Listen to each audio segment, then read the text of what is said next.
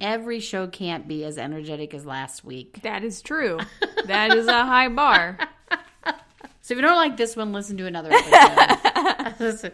if this one ain't floating your boat, just pick one of the other ones. We just would like to remind you that none of the things that we say should be taken as official recommendations. We try to know what we're talking about, but this podcast ultimately represents the opinions of a couple yahoos with master's degrees. it's mainly for entertainment. Right. So if you feel that you need help with your own mental health, we encourage you, please talk to your very own doctor or your very own counselor. Get real help. And remember, this podcast is not safe for work, so listen with headphones.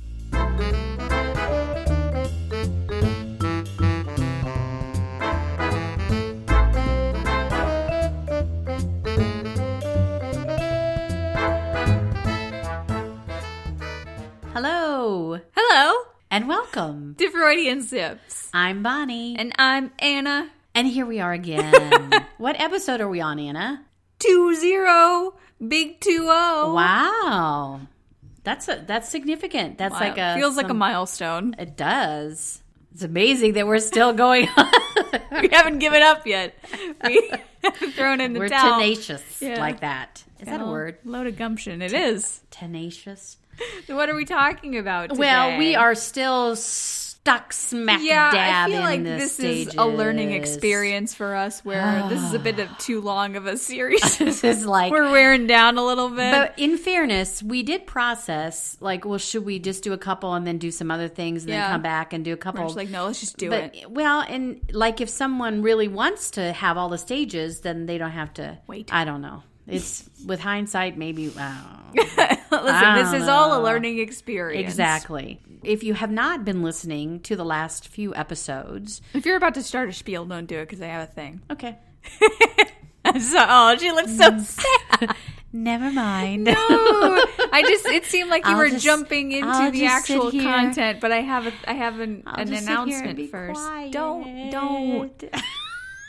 Okay, my announcement is exciting. We need some excitement. Okay. We have a patron on Patreon. Ah, yes. Anthony, hello. Thank you. Thank you. Thank you. Anthony is actually the host of another amazing podcast called Capes on the Couch. Very cool. Very relevant to us. If you like us, you will probably like them. They uh, psychoanalyze comic book characters. Oh, so cool. Uh, it's very cool. It's it's really interesting because I've chosen episodes of characters that I know from film because I'm not a big comic book person, but they often talk about the differences between their kind of counterparts and their comic book counterparts, and mm-hmm. and they usually go with the with the full comic book mm-hmm. one, like if they diverge. So it's really interesting to someone who doesn't listen to comics, kind of not have that inside view on it, but it's still really cool to listen to. I am so into anything that psychoanalyzes fictional characters. I just love you that. You kind of do that all the time just I- for yeah, yourself. That's yeah. true. It's That's true. awesome. Yes. Thank you, Anthony. Yes, thank you so much. And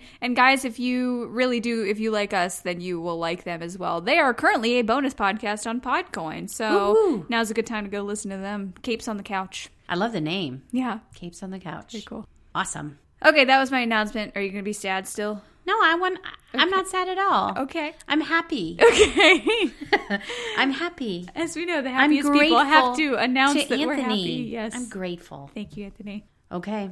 Where do we go now? Continue your spiel. It felt like you were on a roll, and I had to block it. Uh, no, I'm glad that you did because I'm so glad to learn about that information. So yeah, I was kind of on a spiel because I was actually going to throw it back to you though to tell us about that. What all I was going to say was if you have not listened to the last few episodes or if you're skipping around, if you're one of those people that kind of skip around, you might that says something about all of us, but What type of you- uh, podcast listener are hmm, you? Mm-hmm. if you're a person who does like to do things in order, you might want to go back and Listen. kind of catch up. It always cracks me up, like when I see people that are listening to it kind of backwards, like the most recent first, and then they're mm-hmm. going back. So they're listening, especially this series, like they're listening to, like they have Benjamin Button disorder of the of the psychosocial Exactly. stages. One of the reasons, though, Anna, that I've really enjoyed doing these stages is I was thinking you can look at it a couple different ways. If if you're listening to this, you can look at it like as you listen, you can think about your own because we've already talked about childhood. and Right. so you can think about, oh, what was I doing when I was an infant? When I, you know, and you kind of um, that self awareness piece of checking into your own life. If you're a parent or a grandparent, you have young people in your life that you can kind of compare that to. You can use it a lot of different ways, I guess is what I'm saying. Yeah. If you're trying to deal with someone in your life that's going through a particular stage, you can kind of look at Like that. a teenager. Oh my god. Yeah, someone You can particular. have, have more uh, sympathy for them. Mm. Exactly. It sucks. It can remind you that it, it does suck when you're a teenager. okay, so today we are talking about. Flip, flip.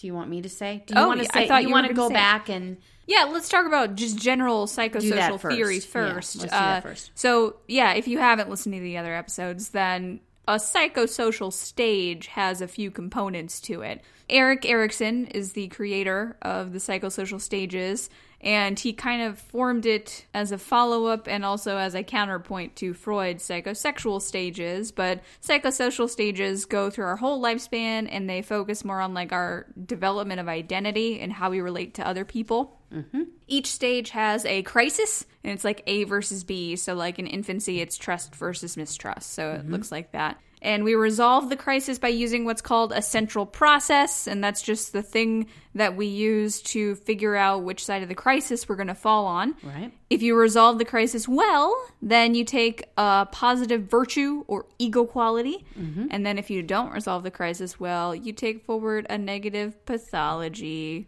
Bum, bum, bum. Womp Yep, exactly. Cool. Okay. So, the first stage we're talking about is later adolescence. Yes. Which for what we're talking about today, this is going to be 18 to 24. Mm-hmm.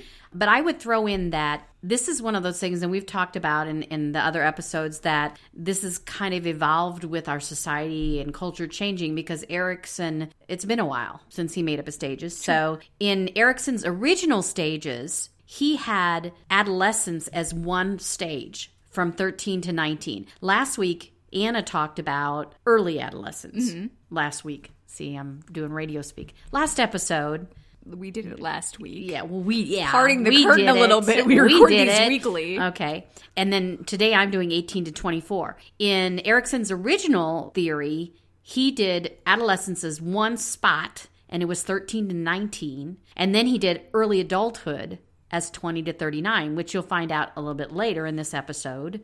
Adulthood is also split differently Right, now. right. So so we've talked about that that the original 8 stages that Erikson had, we're kind of expanding that a little bit because it, it basically has been expanded. So and you can use your imagination in that to think about why that culturally is so that we have later adolescence 18 to 24 when you just think about the trend in our culture when we- 18 to 24 is college. right yeah. college and that even if you just look at the fact that not too many years ago was when even legally things were changed that you could still carry your young person on your insurance until they were 26 years old it was kind of like a little statement that just said we know that kids are still kids until they're 26 Yeah. so Okay, so the psychosocial crisis in later adolescence, 18 to 24, is individual identity versus identity confusion. And we've been talking about how really all the stages so build on each other and not even just build on each other, but it's kind of like a lot of the same ideas Yeah. are just continuing in. Yeah. Because we've been talking about identity a lot. Well, there, yeah, that's what the so- psychosocial That's basically what it's about. Yeah. yeah exactly. So, um, What?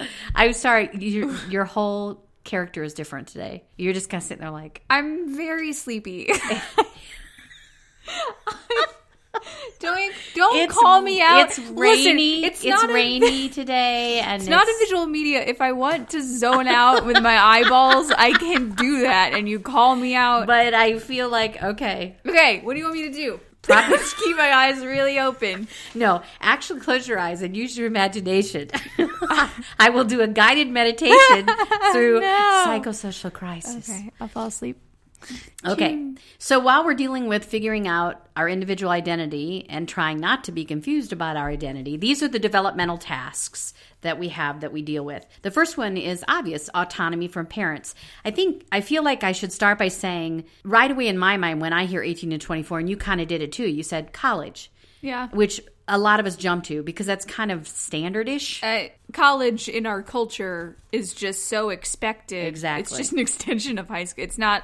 It's not as much of a choice as it used to be. Right. So So even I think when this book was written, I would that- agree. that we go. I would agree. We're using a textbook to kind of structure Absolutely. these and learn the tasks and stuff. And I think the, uh, the more I read from this book, the more I'm like, this is dated. Mm-hmm. This is showing its age. That being said, we do know there's always exceptions to the rule. So, as we talk about this today, if you or someone that you're thinking about as you're listening to this didn't go to college or got married very young, there's mm-hmm. there's exceptions to that kind of generality of oh that's college age. Right. But So- 18 is still the age that we do hit where we say, like, I am an adult now. And I Right. think even if you don't go to college, there's this kind of pressure to be an adult and, and separate from parents. I mean, that's. Exactly. Yeah. So the way it looks you're separating from parents might be different from person to person. It might be that you go away to college. It might be that you're still living at home going to college. A lot of people do that. Live at home and go to college, especially in the beginning couple of years. Mm-hmm. But this autonomy from our parents, that is the first developmental task, does not necessarily mean physically being away from your parents. Right. It doesn't have to be that. It just means that you are starting to separate from your parents, which honestly you start doing before you're 18. Yeah. But um, this is when it's very specific that it needs to be happening during the stage. If you're not doing it by now, you got to get on it. And You're wrong. If you're not doing it by now, You are wrong. up. Something's good luck wrong. with the rest of your life. um, Yikes. feeling stern today. Um, I'm getting my stern voice on. Here's kind of a definition of autonomy from our parents the ability to regulate one's behavior and to select and guide one's decisions and actions in order to achieve meaningful personal goals without undue control or dependence on your parents. So that's pretty widespread. those are a lot of that's words you just that's a said. Sound like a book, didn't it? she says, reading off the paper. So it's not necessarily the same as rejecting or alienating your parents from it's your not a life. bad or, thing. No, and it's not even like I said. It's not even necessarily physical separation from your parents, but it's just that growing autonomy that I am not just my my mom's kid anymore. Are you with me on that? You're not just your mom. You're punching your mic I now. punched what? my mic a little bit. Sorry. Was there some kind of aggression you need to talk about separating I from your mother? like, I was gonna put my hand under my chin. I'm trying to figure out a pose to sit in where you're not gonna make fun of me for looking tired. You just do whatever you want, honey. Okay. You just do what you want. If you want to go lay on the floor I for a little while, I'll, sheep. I'll I'll cover this part. Okay. and I'll get back Wake to me you. up when your stage is over. All right. Some statistics that are just kind of general to throw out there real quick. 55% of 18 to 24 year olds in the United States live with their parents. 55%. Is that? I mean, because I guess when I was when you're in college, you're still considered living with your parents if you're like a dorm liver. You know, a dorm liver, as we call it. Not a college. dorm, not a As- dorm kidney, a but a dorm, a dorm gallbladder. don't. That's a really good question because 55% is not very high if you're counting all the dorm livers. livers. You can you can use Although it's legal 18, yeah. Hmm, I don't know for sure. fifty five percent. I might have to check into that. Because I mean, when I was in college, my legal address was it's home. Yeah. Sure. Yeah, so maybe it is. I thought this was interesting, though, that the latest statistics show, and I'm jumping into Anna's stage. No. I had just to No. have to say. okay. What? You say that I'm calling you out today, but I think you're feisty. 25 to 34 year olds. I said it. No. 25. 16% in the United States. 16% of 25 to 34 year olds still live with their parents. you want to know something? I think that's low. I think it is too. It's got to be way lower. Yeah. Yeah. There's a lot of adult children now I that are mean, living. with the mm-hmm. way debt works in our country, like mm-hmm. people are living at home way longer. Exactly. But we were talking about how the culture is changing, so all of this kind of is changing with it. The idea that a couple of generations ago, people would, if they were leaving home, it was usually to get married. It wasn't just to move out and live in an apartment. And honestly, the statistics show that's still pretty true. That most of the people that move out of their parents' home is to move in with another, either a significant other or to get married or something like that. They don't just move out to live in an apartment all by themselves. So that's a very low number. So That's what I did. it's fun though, isn't it? It is fun. Everybody should do I, that. I valued my time having my own space, Mm-hmm. my own apartment, just my own place. that you shared with your kitty cat. Yes. But yes, you were very independent. Okay, so autonomy from our parents. That's that thing that young people are saying they have to do some adulting. Both of my adult children have referenced that to me. That's the first developmental task. The second developmental task goes back to gender identity. And I feel like we've done this in so many stages where we say gender identity and then we say, we're going to put a pin in that Asterisk, asterisk, asterisk. Mm-hmm.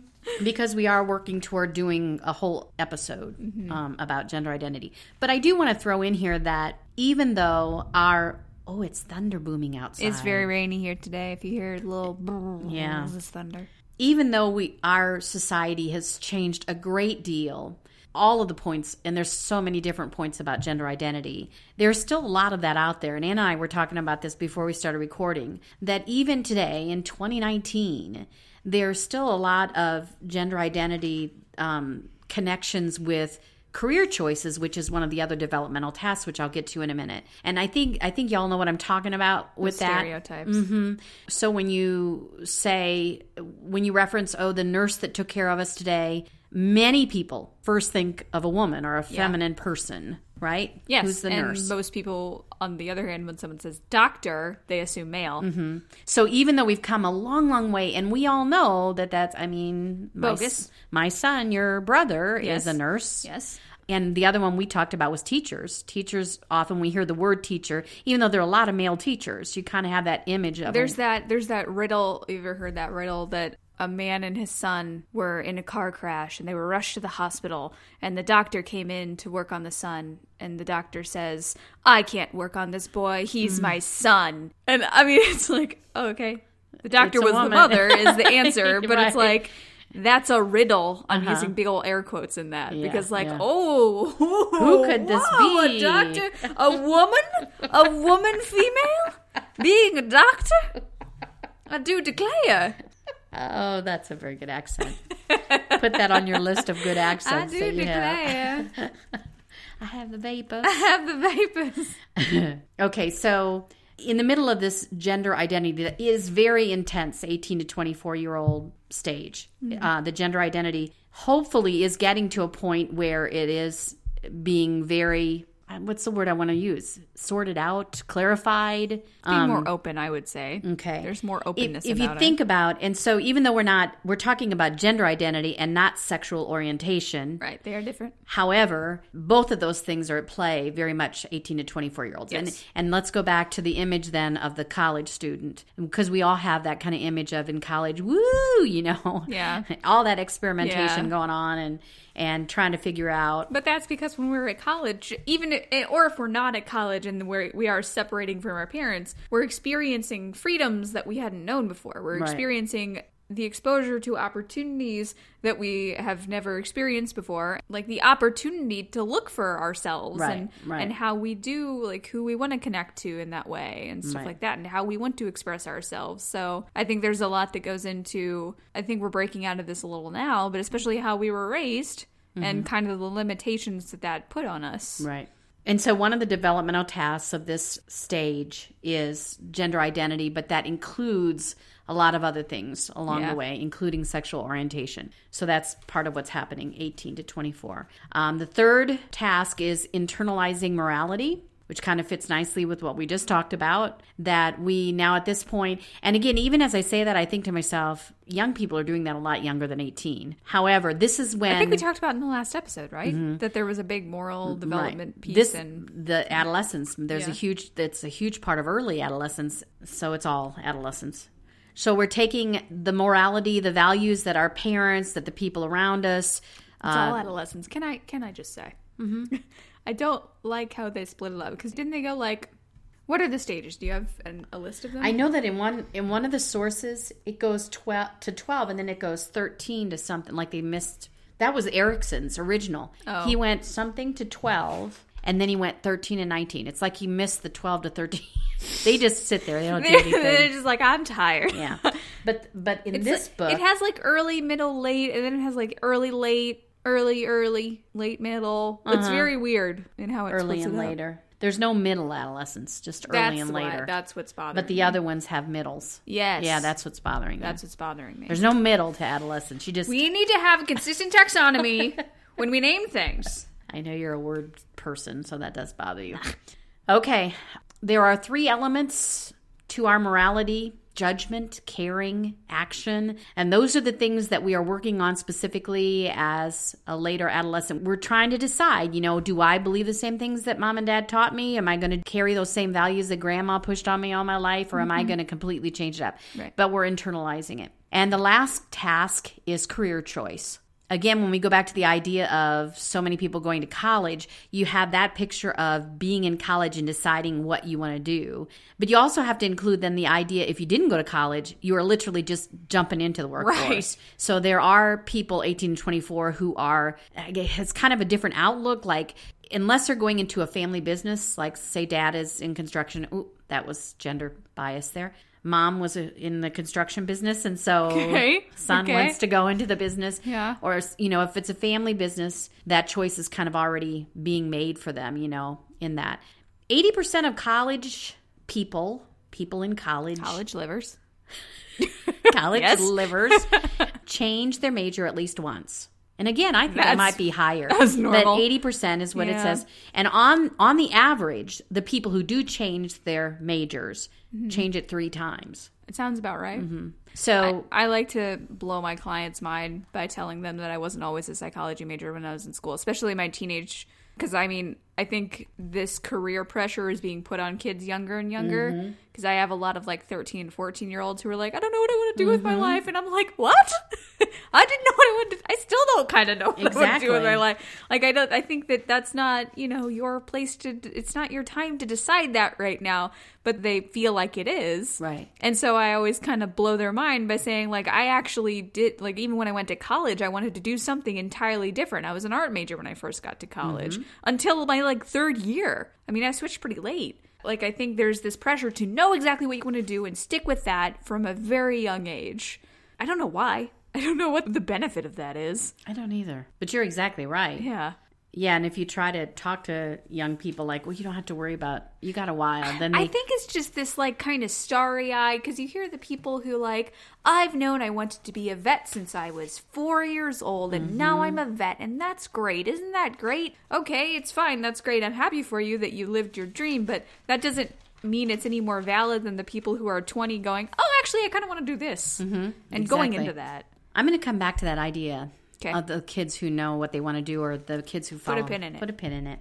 Okay, so we're just going to kind of skate through that. So 'Kay. there's there, there's these four developmental tasks that are just four and yet they're huge. Yes. Autonomy and gender identity and internalizing our morality and career choice. Huge, huge.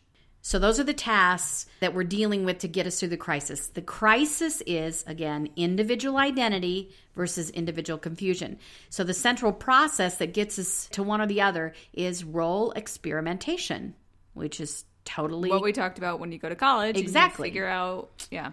that's an exact it's exactly what it is. So part of, of figuring out our own identity, our individual identity, um, uses the past. It uses you know our childhood identifications and all those stages we've already gone through. It uses the present as we look at ourselves and we say, "What am I good at? Who am I? What do I like to do?" And even the future, like um, you know what? Wow, it's really thundering outside what do I want my goals to be and my aspirations? It all rolls into my identity. So here's another one of those quotes. It reflects the sense of meaning, purpose, and related commitments. Carried my own, my own handwriting. one embraces as one makes the transition from childhood to adulthood. It is a self sameness. So we are putting, we're synthesizing all of Yes, this stuff yeah. into this solid identity. This is who I am. And this who I am stays the same no matter who I'm with. So even though we do kind of put on those little masks when we go, you know, to, we're hanging out with our church crowd or we're going out, you know, with our friends on Friday Right. night, there's a little bit of a variance there with the language you use. In that if it gets to be too much of a variance, then we got a problem because then we don't have our sense of individual identity. But we have to synthesize all of those different parts into one thing. My notes for my section are just getting shorter and shorter. My taking out like, yeah. No, that's not good. No, it's okay. Um, Uh, It's good for me. So what does it mean to be uh, have our identity confused? Well, it's just the opposite. That we that we can't figure out who we are and who we want to be and and again, that kind of feels like just part of that age, 18 to 24. Yeah, That's, yeah. That's part of that experimentation. This is kind of how we're going to clarify all that real quick. A gay a guy a, a guy A, a gay. Yes. What about the I don't know if he was gay.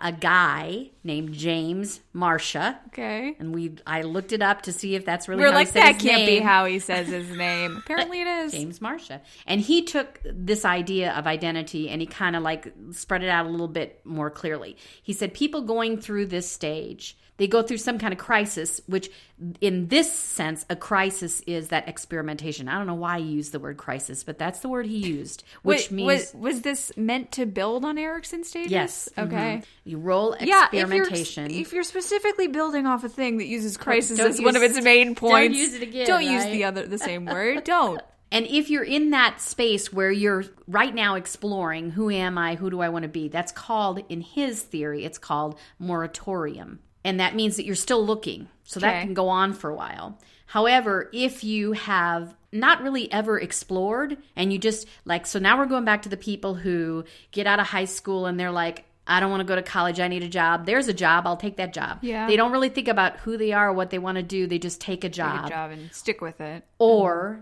the kid whose mother was in construction and said, "Oh, mom has a good construction business. I'm going to work with her." Yeah. And they don't really put a lot of thought into it. It's just kind of like that's called foreclosure in his theory. When you choose a career path without really having found your own identity, Was without- did James Marcia did he develop this because he was a real estate agent and he decided he wanted to be a psychologist? Perhaps so. Moratorium feels like a house so. term too. I don't know how it does. Mortuary, maybe it sounds like a building type. Ooh, I don't okay, know. Okay. He if if you worked through your role exp, eh, Expiration date. frick. every single episode there's one word. that ex- word was almost frick. frick. role experimentation. If you've worked through it and you're set and you're good, that's when you have that identity. He says he calls it identity achieved. If you don't, if you're like I still don't know what to do, he calls that identity confusion, which is back to Erikson Sure. again. So that can be something that just goes on and on that you never really know. Mm-hmm. And even though I'm kind of looking at it like talking about a career, we have to remember that it's not just about your job. It's about your your morals and again about your your gender identity, whole all of that, yeah. right? So you have to look at that as, as a big package. And your job or your career is just part of your Sorry, big package. gosh. I know you learned it from me. Sorry, I'm in fifth grade. Okay, now I can't get my focus back. Let's see. Um, let's see. What else do I need to say? I'm almost done. All right. I know you're waiting. Um, that, uh, that warmed you up or something? I don't know. My cheeks are hot. Okay. This pause will definitely be cut out, right? So whatever whatever you wrote down after you wrote down big package. I didn't write that down because it just it, It just it came just to you. was a Freudian slip. I Hey, think. on brand. okay, so if we get through our crisis in the right way, we do have our identity, then our prime adaptive ego quality is going to be fidelity to values. Fidelity to So values. when you actually know who you are, you're able to stay with who you are. Right. You're able to stand on your identity and you know what you believe in. You don't just believe in it because somebody else told you to. Mm-hmm. You have accepted that. If you don't get to that point on the other side of the coin, the core pathology is repudiation, which is basically rejecting or standing against having values. man? What? Right. Who? Yeah. Any of the man. and it oh. can be Any of the man. any of the mans. The so man's it can be the values you know that you were raised with you know it's a weird thing because it can also even be that you're in this place where you have this is a weird example but if a person has two very distinct role models so they have let's I'm going to make the father the bad guy for a minute. The father is very harsh and and has issues. Let's say he's an alcoholic. He has all kinds of issues, abusive. And then on the other side, I'm not going to make it a mom. I'm going to make it a grandma. Grandma is sweet and another dad. sweet. But that and- would make it a little bit Oh well, that would be confusing, but it could maybe work. Let's do Dad that. and Papa. Okay, so Papa is a very loving person who, let's say, he you know has a particular faith that he follows. He's very moral, very ethical person.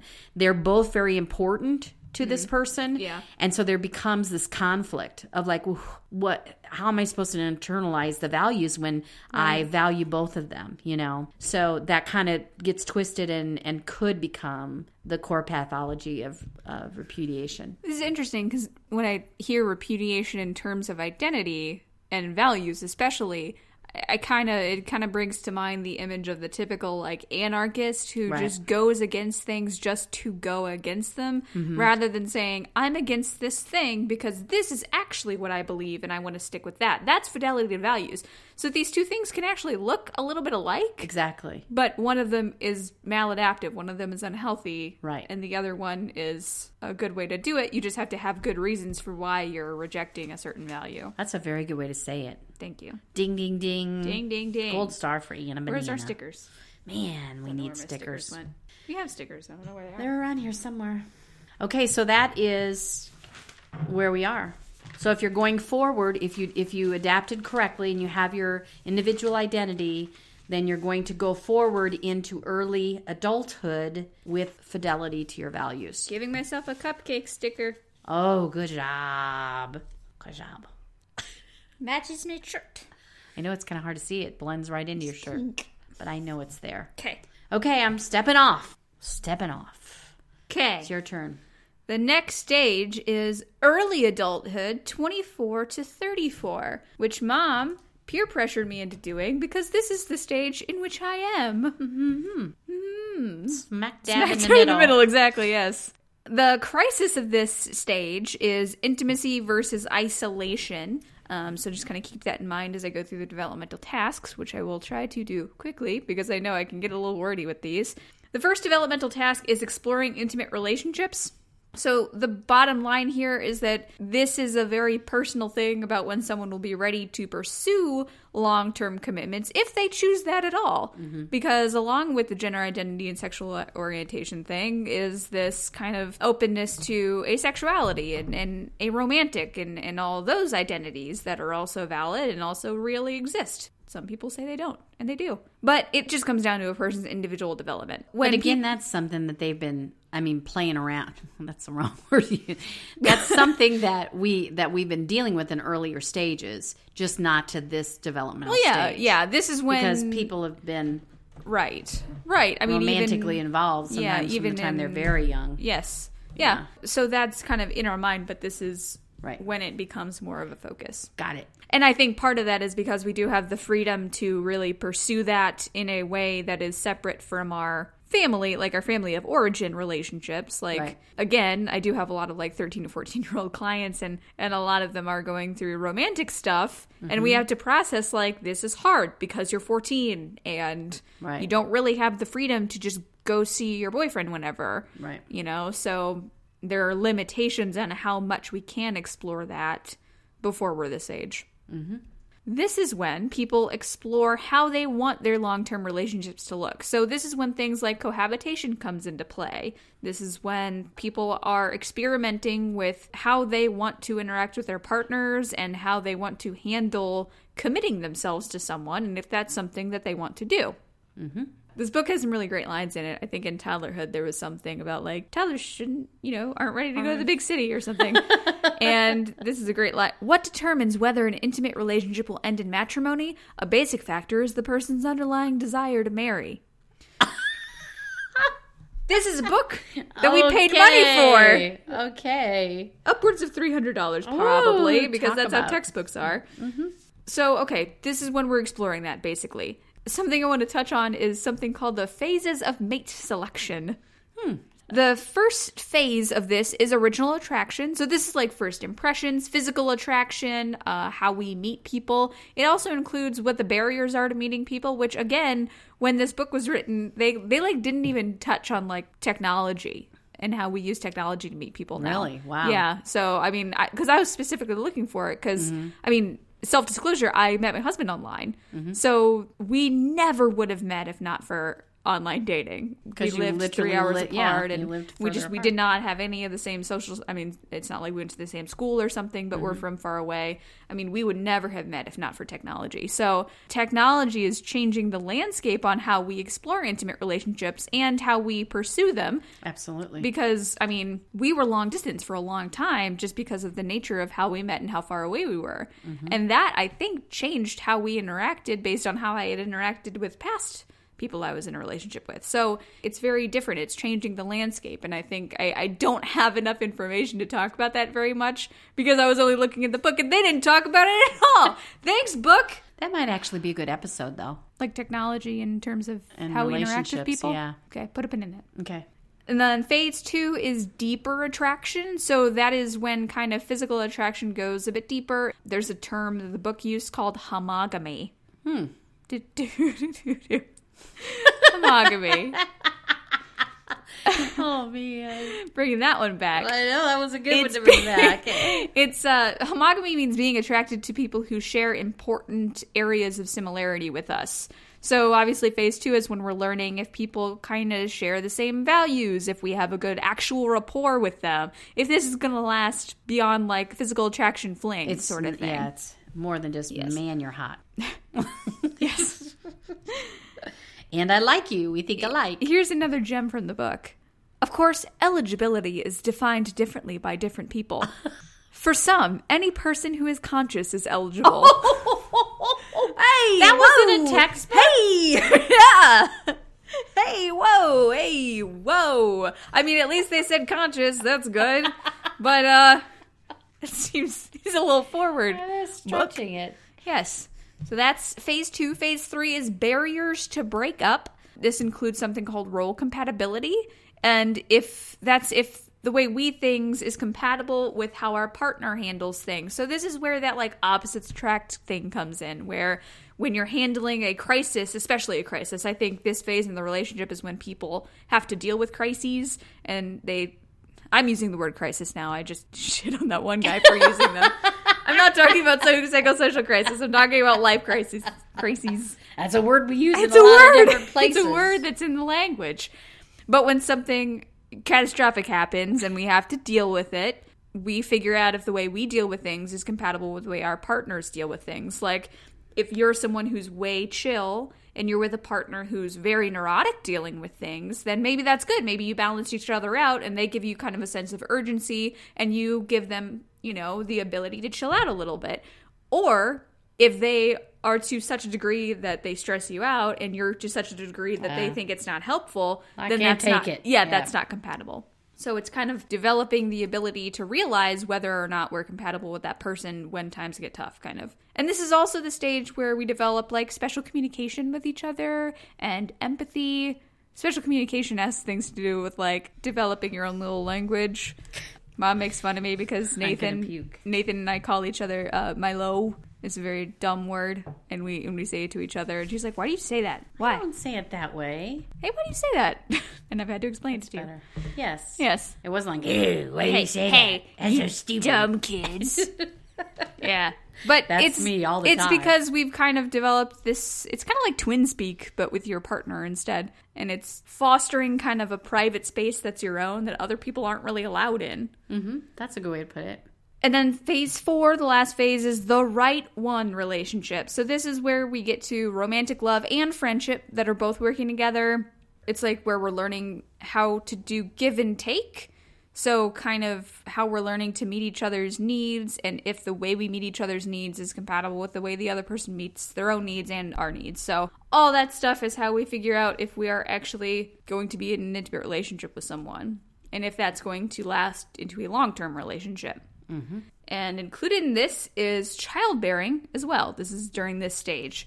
The book says factors such as religious beliefs, career aspirations, ideals about family life, and social expectations in the family and culture all contribute to a couple's commitment to bearing children. Yes. Thanks, book. Yes. That's, Thank you. Yeah, I- I feel like that covers a lot. I mean, there's when it comes to having kids, there's a lot of factors that go into it. There's a lot of things we need to take into consideration, but also just attitudes about childbearing are changing in our culture. People Mm-hmm. increasingly are disagreeing that people who can have children ought to have children. It's seen less as an obligation. It's seen less as a thing you need to do, especially if you're in a marriage. Even in the 80s and 90s, a majority of people disagreed that having children is the main reason for marrying. Mostly they say the main reason for marrying is love and commitment. And they also say, like, they don't agree that people who don't have children lead meaningless lives. Mm. So, again, those attitudes of the only reason to be together with someone is so you can procreate and like make the species continue. Like right. we have that. We're overpopulated. It's good.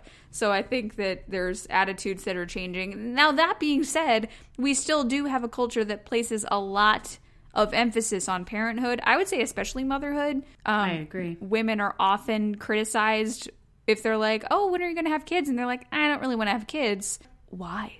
why don't you mm-hmm. want to have kids? Mm-hmm. They're they're kind of judged for it. So even though attitudes are changing, there is still this overarching thing of but you should have kids. Mm-hmm and so it's it's kind of hard to balance that. But this is the stage where we're figuring out if that is something we want and if it is something we want how we're going to handle it and when we're going to do it. Because that you know when i say childbearing it doesn't just mean with a partner. It could mean adoption. Um, right. it could mean childbearing outside of a marriage being a single parent. So so those two things may be connected but they are also separate. They're also separate things that we have to decide whether or not we want to do and for people who do have kids, this stage includes balancing these responsibilities with the responsibilities of, if we are with a partner, being with that partner. Right. And trying to balance needs for intimacy with needs for parenthood.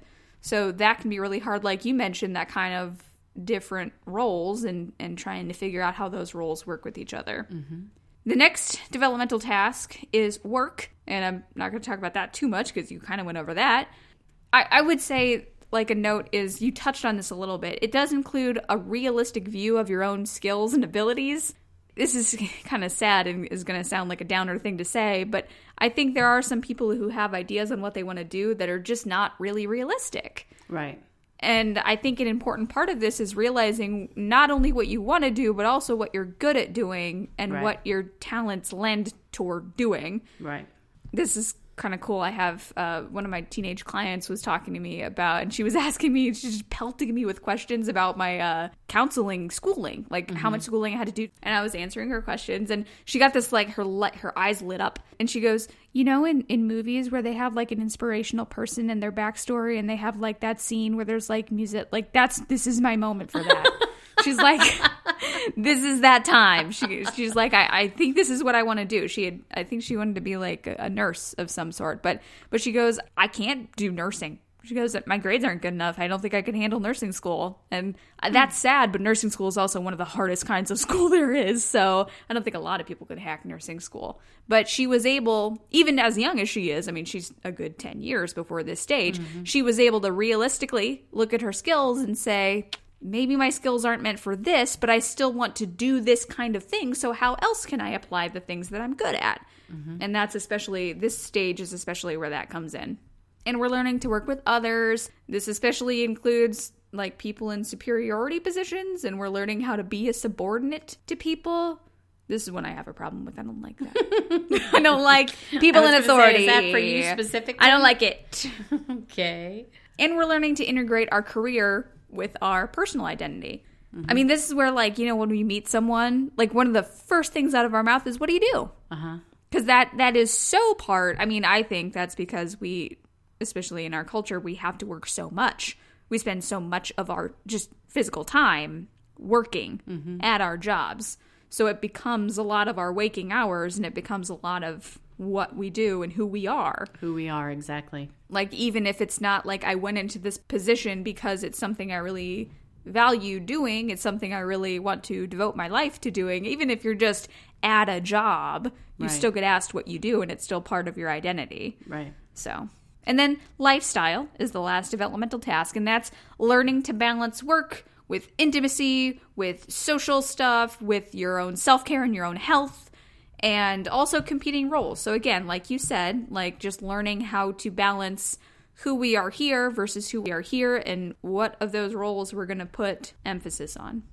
Do you want to you want to joke about any of those things? you want to make a joke? I know it's no, it's very serious stuff. I'm like, dude. I, well, I was thinking too that that it does a lot of that stuff that you just explained. I mean, the early adulthood is 24 to 34, but that kind of goes on. Yeah. I mean, that's one of those cultural things again that probably goes on well into the 40s Well, now. I know a lot of people who have children still in school that are in their 40s. Sure. So And not only that, I think especially work. Now, I may be biased because I I'm a was ba- with you. I'm a bad example. No, I think you're a very good example. I, I think that again, we have this weird pressure to figure out what you want to do early and never change from that. Mm. I think a lot of people are unhappy with that. I think a lot of people want to explore different things. I mean, I mm-hmm. think it's kind of unrealistic to me to ask someone to do the same thing for their whole life. that was part of the problem that I had reporting on the later adolescence and that idea of our identity and knowing, kind of like what you said about knowing what you want to do when you're like 14 or whatever. Yeah. And even when you're 24, knowing what you want to do. Because, like you said jokingly before, that you still don't know what you want to do. I mean, you know, I'm quite a bit older than you, and I and there are times when I think I could do at least one more career. Yeah. I think I could do at I've- least I've one got more. one in me. I think I got, I've I got think one I more in do. me. I just gotta figure out what it's gotta gotta be. But- professional kayaker. but because for me personally that would have you know early adulthood was when i the beginning of early adulthood was when i went back to college to get my degree in teaching yes. So yeah. So even so i had already still- had one and i wanted to be a teacher when i was in high school. And my counselor said you won't make any money if you're a teacher. So And you being and the I gold said- digger you are, you're like, said, point taken. i gotta make some money. I gotta make i'm gonna go into radio and make some big bucks. Be famous for a while. So uh, I completely agree with you that, and I, and I would roll that back again to the identity thing. Is that, and it goes with oh, there's so many pieces all rolling together. That the idea of of your career is kind of or your job, what Yeah. you know, what you do for your living, does very much become part of who you are, but it also reflects who you are I was just going to say that that it's uh-huh. not just one way. It's kind of a bidirectional Right. thing where Exactly. it's not just who we are, but we eventually tend toward unless we're doing that house foreclosure thing that you talked about. Right. That like if we are choosing a career based on our own choice, we're going toward kind of who we are and what we want to do based on our identity. But because we change, we go through changes in our life, sometimes because something happens to us. Maybe we lose a loved one. Maybe Mm. we go through a divorce. Maybe, I mean, there's a million, we get sick. You know, there's so many things that can happen that really change our course. Right. Or just maturing into a new reality, a new self awareness that we're like, oh, Right, because I- even even after the stage, I mean, when we're talking about these stages, we're talking about like the ideal person going through all these stages entirely well. Very rarely does that happen. Right. And very often there are people who get to even stages above this who haven't fully gone through the process of separating themselves and what they actually believe from how they were raised or what other people pressed on them. Mm-hmm. So even later in life, they come to this kind of realization that this isn't actually what I think and this isn't actually what I want to do. So who am I and what do I want to do? But then they're too scared to explore these different things because they're like, well, I can't because I'm too old. Well, and that's part of that. All the, you know, so many people we see in middle adulthood Mm-hmm. who come to counseling because they're depressed or they have anxiety because they're not living an authentic life. They're stuff, just, yeah. yeah. Okay. That's a lot to do. And the other thing I thought about too with the tasks is that even if we're not there yet in our identity, if we're not on solid ground with identity, some, for many of us, for most of us, those life tasks kind of just are happening Yeah. especially if you if you're in a committed relationship and especially if you start having children Yeah, and it's it's just like, like, these oh my tasks gosh are things that we think about doing. Yeah. It's just things that happen during just our oh my gosh all of a sudden you're there Yeah. yeah Just get thrown into the deep end of the pool. and especially when you have children and you have now you have these little people who are depending on you and so you can't really be sitting around fretting about well i don't know if this is really what i want to do because you're trying to Right. You got other stuff on your plate. right exactly parenthood is a very difficult wonderful Staring amazing right. time. Okay. Okay. She was staring right into my eyes as she said difficult, and she let that word hang for a long time. Difficult. i could have come over there and give you a big old hug Oh, is that what? I didn't think that's where that was going. Okay. okay what's next then The psychosocial crisis is next. Mm-hmm. Crisis is intimacy versus isolation. Intimacy is just the ability to be in an open, supportive relationship with someone without, this part's important, without losing your own identity. So being able to differentiate yourself, I think this is a problem that a lot of people have when they're in a long term, especially when they've been in a relationship for a long time. Like, I see this mm-hmm. a lot with people who have been in a relationship since like before this stage if it's a high school. They school, didn't have their they grew up together. Yeah, because they're growing up in their identity is connected with another person, Mm-hmm. so they don't really have an individual identity. It's like us and not Right. like you and me. You know what I mean? So part of this is just being able to have yourself, but also being able to have mutual respect and have another person support who you are and you support them. And I mean, I, I say that in terms of intimate relationships, but not necessarily. I mean, this can also contribute to family life and social life and work life. So, mm-hmm. so this intimacy isn't just intimacy in the way of like a romantic relationship or a sexual Right. relationship. It's just being intimate with someone is a thing that is completely platonic sometimes. Right, exactly. So that's intimacy, and then isolation is just the opposite. It's being unable to experience being connected with someone or sharing meaning with other people. And it can kind of happen as a natural byproduct of discovering our identities. So we can start to feel separate from other people, like when we're figuring out who we are and when we're being individuals. Like when we're going through that individuation, that can kind of come with I'm very different, I'm very unique. And I'm so, I'm out here all by myself. Right. I'm so I'm different to the point of I can't connect with other people. Right. But this stage, I mean, this crisis is learning that we can be different and connect with other people. It doesn't have to be either or. Right. Because we're social creatures. So when we get to this place where we're separating from either other people, it can be really distressing. It can cause depression. It can cause identity concerns. It can it can cause problems with intimate relationships, like romantic relationships, sexual relationships, all mm-hmm. that kind of stuff. So it's bad. Mm-hmm. Don't do that one. Just that word isolation is a It's a horrible word. it is right? a very negative word. Yeah. Yeah, kind of gives you the It's, willies. it's yeah, it's a scary word. It's like I think of like a concrete room where you're sitting in a corner and it's dark. Like it's it's very wow, that's scary. very specific. I watch yeah. a lot of horror movies. I watch a lot of horror movies. The process that we figure out this crisis is mutuality among peers. So this is interesting because we've already had mutuality with caregiver as another process in another. Is it infancy? Mm-hmm. Yeah.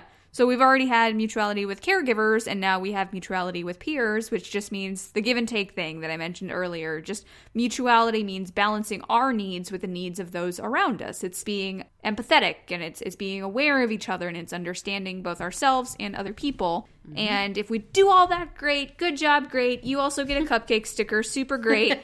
but besides the cupcake sticker, you will also take forward the ego quality of love. That's, That's my a, favorite. that's the best one, right? yeah.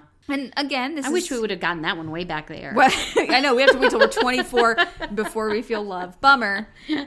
No, No. we feel love before then. Yeah. but it's not just romantic love; it's platonic love too. And this is so Sternberg is the guy that made the.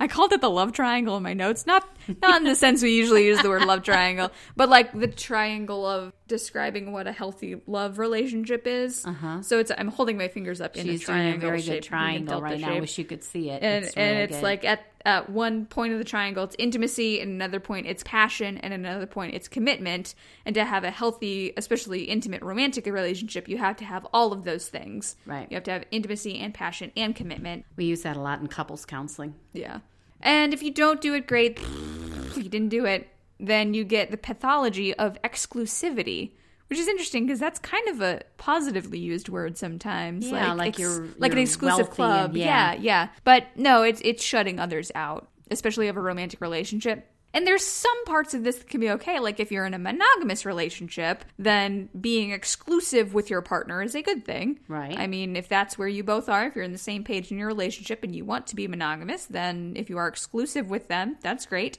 But like anything, it can go too far. So where it goes too far is things like when couples are in a relationship and they are only focused on each other and they never hang out with anyone else and they and they never talk to anyone else and they're just tunnel vision to each other or when things like uh, resentment and jealousy come up and rivalry and all that stuff we're just like controlling overbearing relationship An unhealthy relationship. Yes, yeah. basically. Exactly. that's it that's my stage So so i did it you're in that stage until you're 34 ish, huh? Mm-hmm.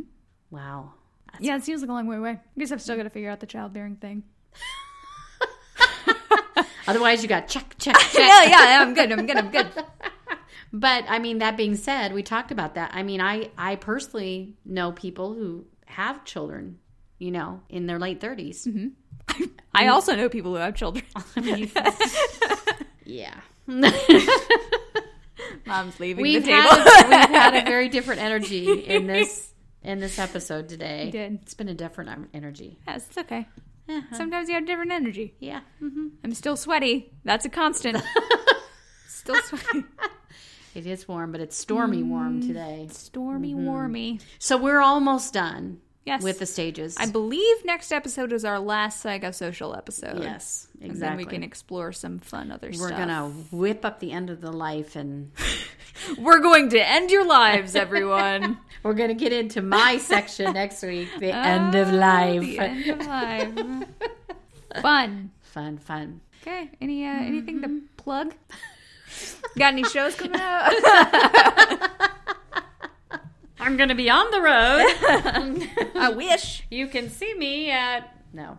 no. None of that is happening. So I have a fun idea. okay. What Thank you, it? everyone, for listening. Thank you so much for listening. I, Anna, I, I daughter host, am thanking you for listening. And mom, That does not mean that I don't appreciate it. Oh yeah, I mom, do mom thanks it. you as well. Does that mean that I'm going to read the other part? Mm-hmm. Yeah, get on your mic. Okay. Get on your mic. Okay. This is what you do. You talk into your microphone. Okay. So, so thank you, thank you for listening so much. We appreciate you so much. And we want you to know that you can find us on Twitter, Instagram, Facebook, all Freudian Sips Pod, as well as our site, Freudian Sips Pod. That's hard to say. Freudiansipspod.com. That's our site, right? Yes. If you want to get You're a doing hold of us directly, you can email us at freudiansipspod at gmail.com. We're also on Patreon if you want to support the show. Again, thank you. Shout Like out our to friend Anthony. Anthony. Yay, Yes. Anthony. We're also Freudian Sipspod on there on Patreon. Please remember to leave us a nice rating and review if you can do that wherever you're listening. We really appreciate that because that helps us to feel reinforced, but it also, you know, Yes. gets us out there a little bit. Do you want to do the last part? No. Oh gosh, I get to do the last part too. You get all of it, Oh man. my gosh. Our theme music is Sweeter Vermouth by Kevin MacLeod, and it sounds like this.